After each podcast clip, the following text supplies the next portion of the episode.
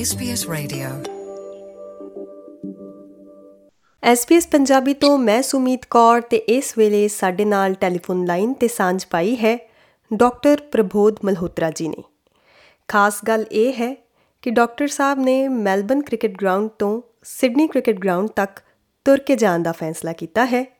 ਲਗਭਗ 71 ਸਾਲ ਉਹਨਾਂ ਦੀ ਉਮਰ ਹੈ ਤੇ ਲਗਭਗ 1100 ਕਿਲੋਮੀਟਰ ਪੈਦਲ ਤੁਰਨ ਦਾ ਸਫ਼ਰ ਉਹ ਤੈਅ ਕਰਨ ਜਾ ਰਹੇ ਨੇ। ਕਿਉਂ ਤੇ ਕਿਸ ਤਰ੍ਹਾਂ ਉਹ ਇਹ ਵਾਕ ਪੂਰੀ ਕਰਨਗੇ ਵਿਸਥਾਰਿਤ ਜਾਣਕਾਰੀ ਲਈ ਆਓ ਉਹਨਾਂ ਨਾਲ ਗੱਲਬਾਤ ਕਰਦੇ ਹਾਂ। ਪ੍ਰੋਗਰਾਮ 'ਚ ਨਿੱਘਾ ਸਵਾਗਤ doctor Sahib. Thank you so much Sumit ji. Thank you so much doctor ਸਾਹਿਬ ਜਿਹੜੀ ਤੁਸੀਂ ਵਾਕ ਸ਼ੁਰੂ ਕੀਤੀ ਹੈ ਇਸ ਬਾਰੇ ਸਾਨੂੰ ਤੇ ਸਾਡੇ ਸਰੋਤਿਆਂ ਨੂੰ ਵਿਸਥਾਰ ਵਿੱਚ ਦੱਸੋ। ਹਾਂਜੀ ਥੈਂਕ ਯੂ ਸੁਮਿਤ ਜੀ। ਅਮ ਦੋ ਮੁੱਖ ਕਾਰਨ ਹੈ ਜਿਹੜਾ ਜਿਸ ਕਰਕੇ ਮੈਂ ਵਾਕ ਕਰ ਰਿਹਾ। ਇੱਕ ਤਾਂ ਮੇਨ ਕਾਰਨ ਇਹ ਅਹ ਕਿ ਵੈਸੇ ਤਾਂ ਮੈਂ ਵਾਕ ਤੇ ਜਾਣਾ ਪਿਛਲੇ 30 35 ਸਾਲ ਤੋਂ ਰੋਜ਼ ਵਾਕ ਕਰਦਾ।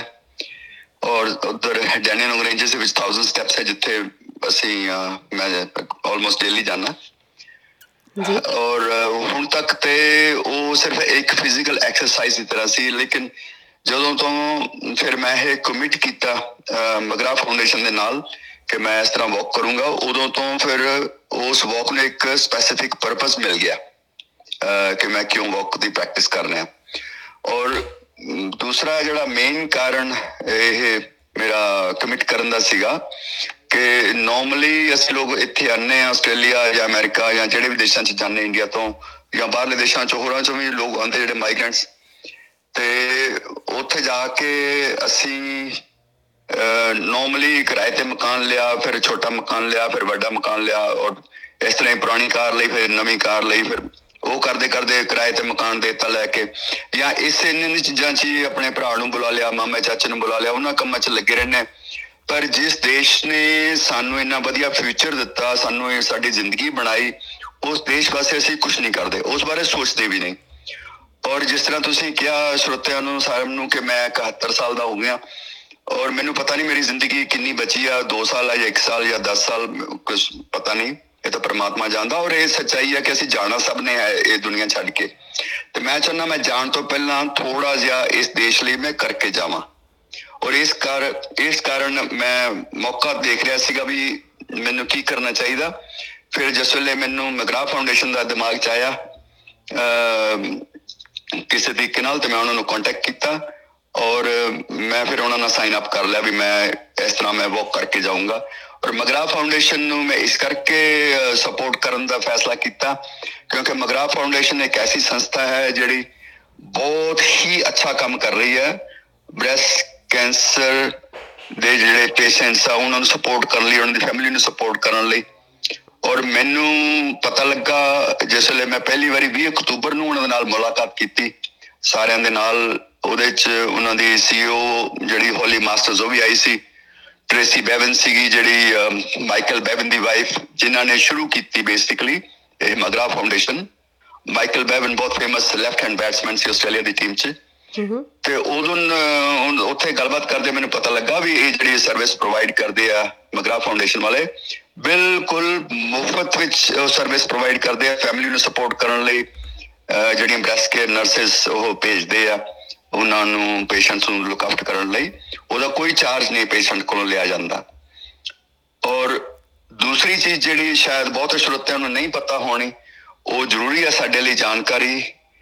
ਉਸ ਦਿਨ ਮੈਨੂੰ ਪਹਿਲੇ ਦਿਨ ਪਤਾ ਲੱਗਾ ਜੀ। ਕਿ ਇਹ ਬ੍ਰੈਸਟ ਕੈਂਸਰ ਜਿਹੜਾ ਇਹ ਸਿਰਫ ਔਰਤਾਂ ਨੂੰ ਨਹੀਂ ਹੁੰਦਾ ਆਦਮੀਆਂ ਨੂੰ ਵੀ ਹੁੰਦਾ। ਮੈਨੂੰ ਨਹੀਂ ਸੀ ਪਤਾ। ਇਹ ਤਾਂ ਮੈਨੂੰ ਪਤਾ ਸੀ ਕਿ 20000 ਜਨਾਨੀਆਂ ਨੂੰ ਨਾਰਮਲੀ ਡਾਇਗਨੋਸ ਕੀਤਾ ਜਾਂਦਾ ਆਸਟ੍ਰੇਲੀਆ ਦੇ ਵਿੱਚ ਹਰ ਸਾਲ। ਤੇ ਉਸ ਦਿਨ ਮੈਨੂੰ ਪਹਿਲੇ ਦਿਨ ਪਤਾ ਲੱਗਾ ਕਿ 200 ਤੋਂ 250 ਬੰਦਿਆਂ ਨੂੰ ਵੀ ਬ੍ਰੈਸਟ ਕੈਂਸਰ ਹੁੰਦਾ ਕਿਉਂਕਿ ਉੱਥੇ ਮੈਨੂੰ ਇੱਕ ਦੋ ਪੇਸ਼ੈਂਟ ਮਿਲੇ ਜਦ ਤੱਕ ਮੈਨੂੰ ਕਨਫਰਮ ਹੋਇਆ। ਤੇ ਇਹ ਚੀਜ਼ ਸ਼ਰੋਤਾਗਣ ਨੂੰ ਜਾਣਨੀ ਬਹੁਤ ਜ਼ਰੂਰੀ ਹੈ ਕਿ ਵੀ ਇਹ ਮਗਰਾ ਫਾਊਂਡੇਸ਼ਨ ਬਹੁਤ ਅੱਛਾ ਕੰਮ ਕਰ ਰਹੀ ਹੈ। ਔਰ ਮੇਰਾ ਇਹ ਪ੍ਰਯਾਸ ਹੈ ਮੇਰੀ ਕੋਸ਼ਿਸ਼ ਹੈ ਕਿ ਇਹ ਜਿਹੜਾ ਕਰੀਬਨ 1100 ਕਿਲੋਮੀਟਰ ਦਾ ਵਾਕ ਹੈ। ਇਹ ਮੈਂ ਕਰਕੇ 4 ਜਨਵਰੀ ਨੂੰ ਜਦੋਂ ਓਪਨਿੰਗ ਡੇ ਹੋਣਾ ਪਿੰਕ ਟੈਸਟ ਦਾ ਅਫਰੀਕਾ ਸਾਊਥ ਅਫਰੀਕਾ ਔਰ ਆਸਟ੍ਰੇਲੀਆ ਦੇ ਵਿੱਚ ਅਹ, ਉੱਥੇ ਸਿਡਨੀ ਕ੍ਰਿਕਟ ਗਰਾਊਂਡ 'ਚ ਮੈਂ ਉਸ ਦਿਨ ਪਹਿਲੇ ਦਿਨ ਉੱਥੇ ਪਹੁੰਚਾ। ਔਰ ਇਹ ਵਾਕ ਦੇ ਨਾਲ ਕੋਸ਼ਿਸ਼ ਇਹ ਹੈ ਕਿ 1 ਮਿਲੀਅਨ ਡਾਲਰ ਰੇਜ਼ ਕੀਤਾ ਜਾਵੇ ਤਾਂ ਕਿ ਜਿਹੜੀਆਂ ਬੈਸਟ ਕੇਅਰ ਨਰਸਿਸ ਉਹਨਾਂ ਕੋਲ ਹੈ ਮਗਰਾਉ ਫਾਊਂਡੇਸ਼ਨ ਕੋਲ ਐਸਲ 182 ਆ ਔਰ ਉਹਨਾਂ ਦੀ ਕੋਸ਼ਿਸ਼ ਹੈ ਕਿ 250 ਤੱਕ ਇਹ ਨੰਬਰ ਪਹੁੰਚ ਜਾਏ ਤਾਂ ਤਾਂ ਕਿ ਉਹ ਹੋਰ ਜ਼ਿਆਦਾ ਆਸਟ੍ਰੇਲੀਅਨ ਫੈਮਿਲੀ ਨੂੰ ਹੋਰ ਪਰਿਵਾਰਾਂ ਨੂੰ ਸਹਾਇਤਾ ਕਰ ਸਕਣ। ਪਿਛਲੇ ਸਾਲ ਮੈਂ ਪਿੰਕ ਟੈਸਟ ਦੇਖ ਰਿਹਾ ਸੀਗਾ ਕਿਉਂਕਿ ਤੁਹਾਨੂੰ ਪਤਾ ਹਰ ਸਾਲ ਇਹ ਟੈਸਟ ਹੁੰਦਾ ਜਿਹੜਾ ਬਾਕਸਿੰਗ ਡੇ ਟੈਸਟ ਮੈਲਬਨ ਵਿੱਚ ਹੁੰਦਾ ਔਰ ਜਨਵਰੀ ਦਾ ਪਹਿਲਾ ਟੈਸਟ ਜਿਹੜਾ ਉਹ ਬੁੱਧਵਾਰ ਵਾਲੇ ਦਿਨ ਸ਼ੁਰੂ ਹੁੰਦਾ ਜਿਹੜਾ ਵੀ ਕੋਈ ਵਿਜ਼ਿਟਿੰਗ ਟੀਮ ਹੁੰਦੀ ਹੈ ਆਸਟ੍ਰੇਲੀਆ ਚ ਆਉਂਦੀ ਤੇ ਬਾਕਸਿੰਗ ਦੇ ਤੋਂ ਬਗਰੋਂ ਸਾਰੇ ਸਿਡਨੀ ਚਲੇ ਜਾਂਦੇ ਆ ਔਰ ਵੈਂਸਡੇ ਵਾਲੇ ਦਿਨ ਉੱਥੇ ਸ਼ੁਰੂ ਹੁੰਦਾ। ਤੇ ਪਿਛਲੇ ਸਾਲ ਜਦੋਂ ਟੈਸਟ ਸ਼ੁਰੂ ਹੋਇਆ ਤਾਂ ਉਸ ਦਿਨ ਉੱਥੋਂ ਨਿਊਕਾਸਲ ਤੋਂ ਕੁਝ ਬੰਦੇ ਪੈਦਲ ਚੱਲ ਕੇ ਆਏ ਸਿਡਨੀ ਕ੍ਰਿਕਟ ਗਰਾਊਂਡ ਤੱਕ। ਹੂੰ ਹੂੰ। ਉਹਦੇ ਚ ਉਹ ਮੁੰਡਾ ਲੂਕ ਅਲੈਗਜ਼ੈਂਡਰ ਉਹਨਾਂ ਦਾ ਲੀਡਰ ਸੀਗਾ ਤੇ ਮੇਰੇ ਖਿਆਲ ਪੰਜ ਸੱਤ ਬੰਦੇ ਉਹਨਾਂ ਦੇ ਉਹਦੇ ਨਾਲ ਸੀ ਸ਼ਾਇਦ। ਜੀ ਤੇ ਉਹਨਾਂ ਨੇ ਉਹ ਪੈਦਲ ਚੱਲਣ ਦੇ ਆਉਣ ਦੇ ਵਿੱਚ ਮੇਰੇ ਖਿਆਲ 135000 ਡਾਲਰ ਰੇਜ਼ ਕੀਤਾ। 150 ਕਿਲੋਮੀਟਰ ਜਾਂ 140 ਕਿਲੋਮੀਟਰ ਪੈਦਲ ਚੱਲ ਕੇ। ਤੇ ਉਹ ਤੋਂ ਮੈਨੂੰ ਆਈਡੀਆ ਦਿਮਾਗ 'ਚ ਆਇਆ, ਮੈਂ ਕਿਹਾ ਜੇ ਉਹ 135 ਕਿਲੋਮੀਟਰ ਦੇ ਨਾਲ, ਚੱਲਣ ਦੇ ਨਾਲ 135000 ਡਾਲਰ ਰੇਜ਼ ਕਰ ਸਕਦੇ ਆ, ਤੇ ਮੈਂ 1000 ਕਿਲੋਮੀਟਰ ਚੱਲਾਂ ਤੇ 1 ਮਿਲੀਅਨ ਡਾਲਰ ਰੇਜ਼ ਕਿਉਂ ਨਹੀਂ ਹੋ ਸਕਦਾ? ਜਨਵਰੀ ਵਿੱਚ ਹੀ ਮੈਂ ਮਗਰਾ ਫਾਊਂਡੇਸ਼ਨ ਨੂੰ ਕੰਟੈਕਟ ਕੀਤਾ ਔਰ ਸਾਈਨ ਅਪ ਕਰ ਲਿਆ। ਮੈਂ ਕਿਹਾ ਵੀ ਮੈਂ ਤੁਹਾਡੇ ਲਈ ਪੈਦਲ ਚੱਲੂੰਗਾ ਮੈਨੂੰ ਇਹ ਮੌਕਾ ਵੀ ਮਿਲ ਜਾਊਗਾ 8-7 ਮਹੀਨੇ ਆਪਣਾ ਪ੍ਰੈਕਟਿਸ ਕਰਨ ਦਾ ਤਾਂ ਕਿ ਮੈਂ ਆਪਣੀ ਬਾਡੀ ਨੂੰ ਉਸ ਹਿਸਾਬ ਨਾਲ, ਚਾਹੇ ਮੈਂ ਵਾਕ ਕਰਦਾ ਸੀਗਾ ਪਿਛਲੇ 25-30 ਸਾਲ ਤੋਂ, ਪਰ ਇੰਨਾ ਇੰਟੈਂਸ ਵਾਕ ਨਹੀਂ ਸੀ ਹੁੰਦਾ ਜਿੰਨਾ ਮਤਲਬ ਮੈਂ ਹੁਣ ਕੀਤਾ, ਆਪਣੇ ਆਪ ਨੂੰ ਤਿਆਰ। ਤੇ ਇਸ ਕਰਕੇ ਮੈਂ ਸਾਈਨ ਅਪ ਕੀਤਾ ਫਿਰ ਉਹਨਾਂ ਦੇ ਨਾਲ। ਐਂਡ ਦੇ ਬੀਨ ਵੈਰੀ ਸਪੋਰਟਿਵ ਅੱਜ ਜਦੋਂ ਵਾਕ ਸ਼ੁਰੂ ਕਰਨਾ ਸੀ ਐਮਸੀਜੀ ਤੇ 40 50 ਫਰੈਂਡਸ ਮੇਰੇ ਆਏ ਸੀਗੇ ਔਰ ਉਹਦੇ ਵਿੱਚ ਫਿਰ ਮੈਂ ਮਗਰਾ ਫਾਊਂਡੇਸ਼ਨ ਨੂੰ ਕਿਹਾ ਸੀ ਮੈਂ ਕਿਹਾ ਵੀ ਤੁਸੀਂ ਜਾਂ ਗਲੈਨ ਮਗਰਾ ਜੇ ਉਹ ਫ੍ਰੀ ਹੈ ਤੇ ਉਹਨੂੰ ਤੁਸੀਂ ਪੁੱਛ ਕੇ ਦੇਖ ਲਓ ਜੇ ਉਹ ਆ ਕੇ ਫਲੈਗ ਆਫ ਕਰ ਸਕਦਾ ਜਾਂ ਤੁਹਾਡੇ ਵੱਲੋਂ ਕੋਈ ਬੰਦਾ ਅਫੀਸ਼ੀਅਲੀ ਆ ਸਕਦਾ ਤਾਂ। ਫਿਰ ਉਹਨਾਂ ਨੇ ਦੋ ਜਿਹੜੀਆਂ ਉਹਨਾਂ ਦੀ ਸਭ ਤੋਂ ਟੌਪ ਦੀ ਨਰਸ ਹੈ ਜੋ ਬਹੁਤ ਫੇਮਸ ਆ ਸਾਰੇ ਆਸਟ੍ਰੇਲੀਆ 'ਚ ਉਹਨੂੰ ਭੇਜਿਆ ਇੱਕ ਹੋਰ ਜਿਜ਼ਲ ਉਹ ਦੋ ਬ੍ਰੈਸਟ ਕੈਂਸਰ ਜਿਹੜੀਆਂ ਮਤਲਬ ਸੁਪਰਸਟਾਰਸ ਆ ਉਹਨਾਂ ਦੀਆਂ ਉਹ ਦੋਨੋਂ ਆਈਆਂ ਸੀ ਅੱਜ। ਜੀ। ਔਰ ਚੈਨਲ 7 ਨੇ ਕਵਰ ਕੀਤਾ ਸੀਗਾ। ਮੈਂ ਸ਼ਾਮ ਦੀ ਨਿਊਜ਼ 'ਚ ਦਿਖਾਇਆ ਵੀ ਮੈਨੂੰ ਕਈਆਂ ਬੰਦਿਆਂ ਦੇ ਫੋਨ ਵੀ ਆਏ ਮੈਸੇਜ ਵੀ ਆਏ ਵੀ ਚੈਨਲ 7 ਤੇ ਦੇਖਿਆ ਸੀ ਅਵੇਅਰਨੈਸ ਵਧ ਰਹੀ ਹੈ ਔਰ ਦੈਟਸ ਦਾ ਹੋਲ ਆਈਡੀਆ ਕਿ ਅਸੀਂ ਪਬਲਿਕ ਸੇ ਅਵੇਅਰਨੈਸ ਵਧਾਈਏ ਬ੍ਰੈਸਟ ਕੈਂਸਰ ਬਾਰੇ। ਔਰ ਬ੍ਰੈਸਟ ਕੈਂਸਰ ਪੇਸ਼ੈਂਟਸ ਨੂੰ ਕਿਸ ਤਰ੍ਹਾਂ ਇਹ ਮਗਰਾ ਫਾਊਂਡੇਸ਼ਨ ਸਪੋਰਟ ਕਰਦੀ ਉਹਦੇ ਬਾਰੇ। ਔਰ ਵਾਕ ਕਰਨ ਦਾ ਤੇ ਇੱਕ ਮੀਡੀਅਮ ਹੈ ਬੇਸਿਕਲੀ ਟੂ ਰੇਜ਼ ਫੰਡਸ ਜੀ। ਮੈਂ ਆਪਣੇ ਹਿਸਾਬ ਨਾਲ ਜਿੱਦਾਂ ਹੁਣ ਅੱਜ ਪਹਿਲੇ ਦਿਨ ਮੈਂ ਚੱਲ ਕੇ ਇੱਥੇ ਵਾਲਟ ਪਹੁੰਚ ਗਿਆ ਜਿਹੜਾ ਮੇਰਾ ਟਾਰਗੇਟ ਸੀ ਅੱਜ ਪਹੁੰਚਣ ਦਾ ਮੈਂ 2 ਵਜੇ ਆ ਗਿਆ ਸੀਗਾ। ਕੱਲ ਵੀ ਸਵੇਰੇ ਤੋਂ ਵਾਲਟ ਤੋਂ ਸਵੇਰੇ 5:30 ਔਰ 6 ਦੇ ਵਿੱਚ ਨਿਕਲ ਜਾਣਾ ਔਰ ਕੱਲ ਵਨਡੋਂਗ ਪਹੁੰਚਣਾ ਜਿਹੜਾ ਕਿ 30 ਕਿਲੋਮੀਟਰ ਇਸ ਇਸ ਜਗ੍ਹਾ ਤੋਂ ਜਿੱਥੇ ਮੈਂ ਅਸਲ ਰੁਕਿਆ ਹੋਇਆ। ਜੀ। ਤੇ ਪਰਸੋਂ ਨੂੰ ਇਸ ਤਰ੍ਹਾਂ ਬ੍ਰੌਡਫੋਰਡ ਫਿਰ ਸੀਮੋਰ ਔਰ ਸੀਮੋਰ ਤੋਂ ਨਗੰਬੀ ਮਰਚਿਸਨ ਮਰੂਪਨਾ ਸ਼ੈਪਟਨ ਹੁੰਦੇ ਹੋਏ ਫਿਰ ਡੈਵਿਨਿਸ਼ ਵੈਂਗਰਾਟਾ ਬੀਚ ਵਰਥ ਫਿਰ ਥ੍ਰੈਡਬੋ ਔਰ ਜਿੰਦਾਬਾਈਨ ਫਿਰ ਉਥੋਂ ਕੂਮਾ ਕੈਨਬਰਾ ਹੁੰਦੇ ਹੋਏ ਗੋਲਬਨ ਪਿਕਟਨ ਲਿਵਰਪੂਲ ਔਰ ਐਸਸੀਜੀ ਤੋਂ 4 ਜਨਵਰੀ ਨੂੰ 52 ਦਿਨ ਦਾ ਹੈ ਇਹ ਟ੍ਰਿਪ ਔਰ ਜਿਹੜੀ ਵੈਨ ਕਿਰਾਏ ਤੇ ਲਈ ਆ 52 ਦਿਨ ਲਈ ਆ, ਮਤਲਬ ਮੈਂ ਤਾਂ ਕਹਿੰਦਾ ਸਿੱਧਾ ਕਹਿੰਦਾ ਕਿ 2 ਮਹੀਨੇ ਲਈ ਦੈਟ ਇਜ਼ ਮਾਈ ਹੋਮ ਮੈਂ ਅੱਜ ਉੱਥੇ ਐਮਸੀਜੀ ਨੇ ਵੀ ਕਿਹਾ ਸੀਗਾ ਵੀ that is my home for the next 2 months ਕੋਈ ਹੋਰ ਵੀ ਤੁਹਾਡੇ ਨਾਲ ਇਸ ਕਾਫਲੇ ਦਾ ਹਿੱਸਾ ਨੇ? ਅਨਫੋਰਚੂਨਟਲੀ ਨਹੀਂ। ਮੇਰੇ ਦੋ ਤਿੰਨ ਫਰੈਂਡ ਨੇ ਆਉਣਾ ਸੀਗਾ ਯੂਰਪ ਤੋਂ ਅਨਫੋਰਚੂਨਟਲੀ ਉਹਨਾਂ ਦਾ ਕੋਈ ਨਾ ਕੋਈ ਐਸਾ ਬਹਾਨਾ ਬਣ ਕੇ ਨਹੀਂ ਆ ਸਕੇ ਤੇ ਮੈਂ ਇਕੱਲਾ ਹੀ ਵਾਕ ਕਰ ਰਿਹਾ। ਜੀ ਡਾਕਟਰ ਸਾਹਿਬ ਤੇ ਉਮਰ ਦੇ ਲਹਿਜ਼ੇ ਨਾਲ ਜੇ ਮੈਂ ਦੇਖਾਂ ਤਾਂ ਲਗਭਗ ਤੁਸੀਂ 50 ਦਿਨ ਲਗਾਤਾਰ ਤੁਸੀਂ ਤੁਰਨਾ ਹੈ ਇਸ ਲਈ ਕੋਈ ਖਾਸ ਕਿਸਮ ਦੀਆਂ ਤਿਆਰੀਆਂ ਵੀ ਤੁਸੀਂ ਕੀਤੀਆਂ ਹਨ?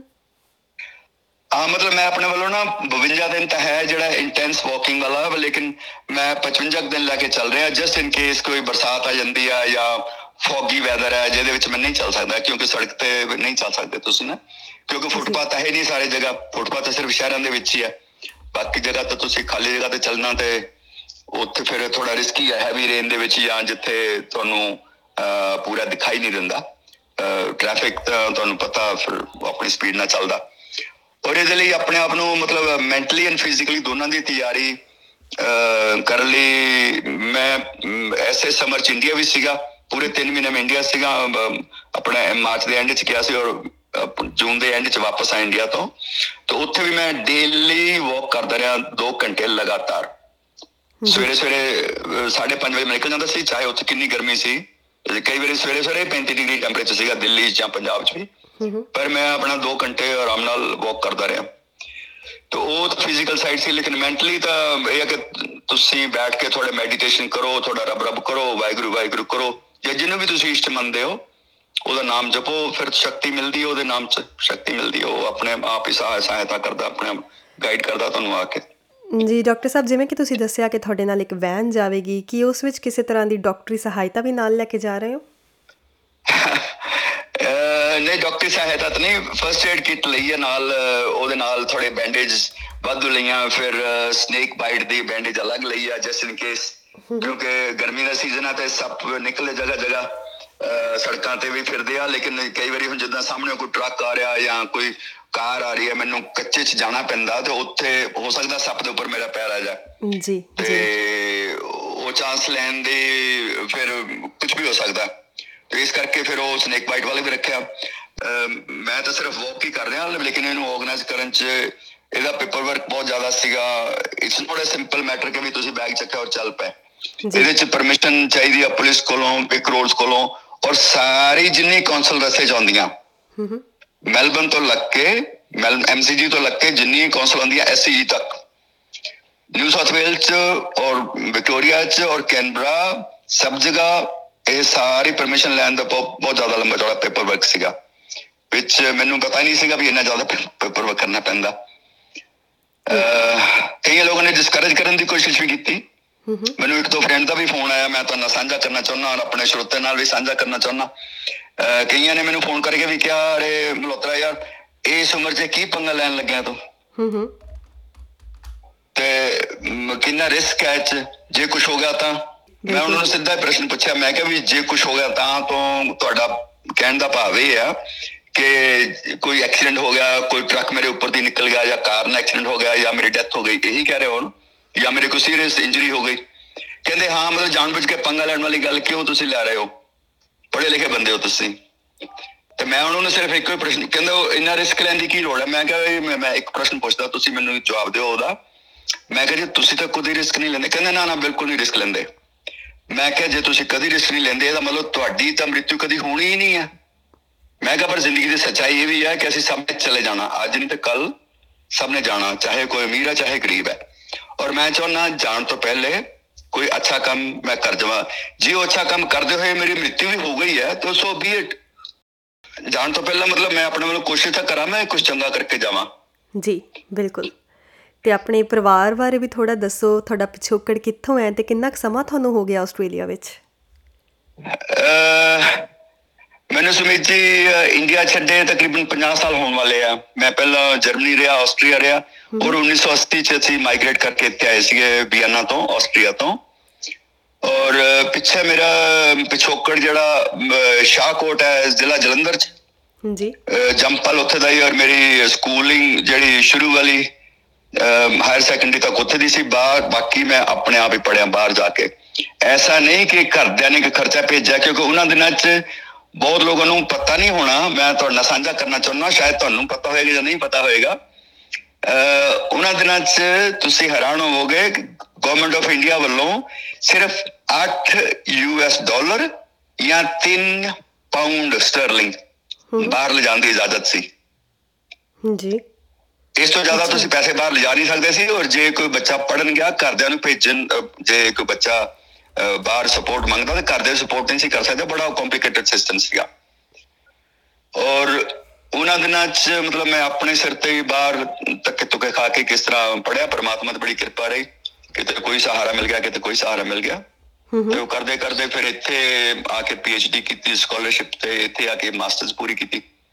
ਔਰ ਪਰਮਾਤਮਾ ਦੀ ਬੜੀ ਕਿਰਪਾ ਰਹੀ। ਤਾਂ ਹੀ ਮੈਂ ਸੋਚਦਾ ਕਿ ਇਸ ਦੇਸ਼ ਨੇ ਸਾਨੂੰ ਇੰਨਾ ਵਧੀਆ ਫਿਊਚਰ ਦਿੱਤਾ ਇੰਨੀ ਵਧੀਆ ਜ਼ਿੰਦਗੀ ਦਿੱਤੀ। ਤੇ ਮੈਂ ਸਮਝਦਾ ਕਿ ਸਾਡੀ ਜ਼ਿੰਮੇਵਾਰੀ ਹੈ ਵੀ ਕੁਝ ਨਾ ਕੁਝ ਅਸੀਂ ਇਸ ਮੁਲਕ ਲਈ ਕਰਕੇ ਜਾਈਏ ਜਾਣ ਤੋਂ ਪਹਿਲੇ।